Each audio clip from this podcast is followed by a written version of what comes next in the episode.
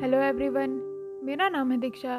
के D talks में मैं आपका स्वागत करती हूँ। आपने हमारा फोर्टीन्थ एपिसोड तो सुना ही होगा। अगर नहीं सुना तो सबसे पहले आप उसे सुने, जिसमें मैंने आपको ये बताया है कि इमोशनल इंटेलिजेंस क्या है और उसे हम कैसे समझ सकते हैं।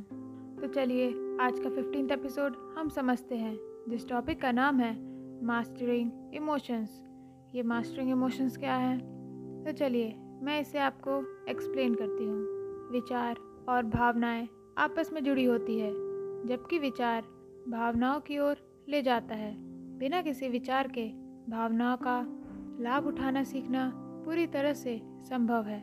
यह और भी शक्तिशाली है।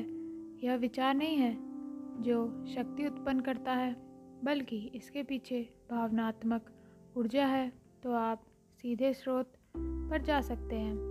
बेशक सबसे शक्तिशाली भावना प्रेम है, और यदि संभव हो तो आपको इसमें महारत हासिल करने का प्रयास करना चाहिए।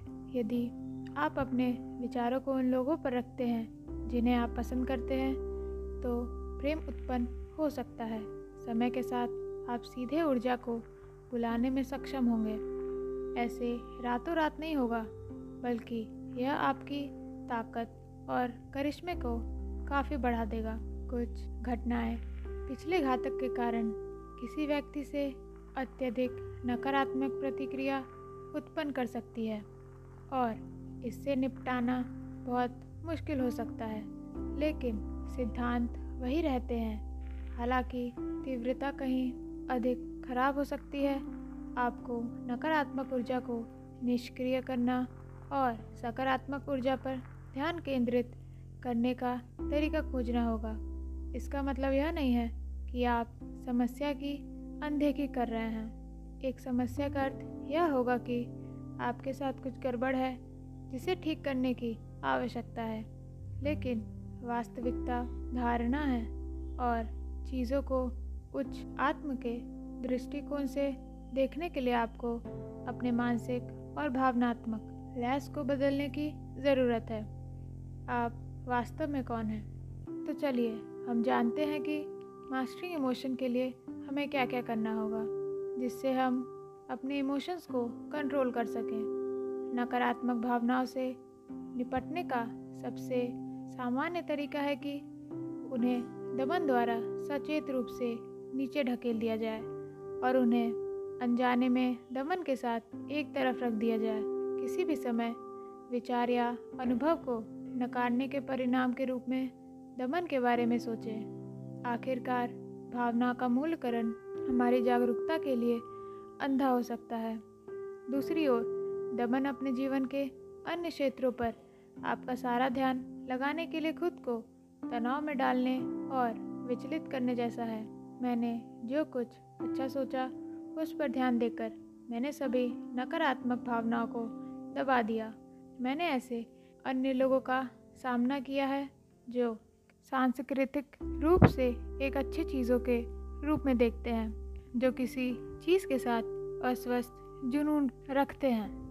भावनाओं को संबंधित करने की एक प्रक्रिया में भावनाओं और कार्यों के बीच अंतर को समझना महत्वपूर्ण है। जबकि भावनाएं एक विशिष्ट उत्तेजना के लिए जीव की प्राकृतिक और स्वचालित प्रक्रिया होती है, क्रियाएं जानबूझकर निर्णय होते हैं जो हमारे स्वामित्व में होती है और बुद्धि और इच्छा शक्ति के बेहतर या सबसे खराब उपयोग के माध्यम से होती है। जब यह भावना महत्वपूर्ण असुविधा पैदा करती है, तब भी कुछ महसूस करने में कुछ भी गलत नहीं है। कम से कम इसे या किसी अन्य तरीके से महसूस करने के बारे में कुछ भी नहीं किया जा सकता। भावना जो भी हो, इस भावना को सकारात्मक रूप से पहचानें, मूल्यांकन करें और प्रबंधित करने की प्रक्रिया में हमेशा ध्यान केंद्रित होना चाहिए। इसीलिए जब भावना व्यक्त की जाती है और कार्रवाई की जाती है, तो यह कार्रवाई जानबूझकर और इतनी बुद्धिमान होती है कि हम अपने वांछित सकारात्मक लक्ष्यों के करीब पहुंच सकें। भावनाओं के लिए नहीं, बल्कि कार्यों के लिए जिम्मेदारी है। व्यक्तिगत भावनात्मक प्रबंधक और सफलता के लिए इच्छा शक्ति को वैज्ञानिक रूप से महत्वपूर्ण आदतों में से एक साबित किया जा रहा है। मांसपेशियों की तरह जैसे आपके हाथ और पैर की मांसपेशियां व्यायाम के माध्यम से मजबूत होती है। इसे जितना बेहतर प्रशिक्षित किया जाएगा, उच्च लक्ष्यों को प्राप्त करने की भावना उतनी ही अधिक होगी और होशपूर्वक, विलंबित, संतुष्ट, निरंतर आसन और आसानी से प्राप्त होने वाले आनंद की दुनिया में इस पेशी को व्यायाम करने का एक शानदार तरीका है। इसीलिए जब भावनाओं को प्रबंधित करने और उचित कार्रवाई करने के लिए मजबूत भावनाओं के खिलाफ जाने की आवश्यकता होती है, तो इच्छा शक्ति व्याप्त रूप से प्रशिक्षित और तैयार होती है। ये थी कुछ बातें मास्टरिंग इमोशन को समझने के लिए कि खुद के इमोशन को कैसे पॉजिटिव के साथ बदल सकें। आशा करती हूँ आपको अच्छा लगा होगा। अगर आप हमारे साथ जुड़ना चाहते हो तो आप हमें मेल भी कर सकते हो connect K D talks at the rate ji mail dot com. तब तक के लिए बाय बाय।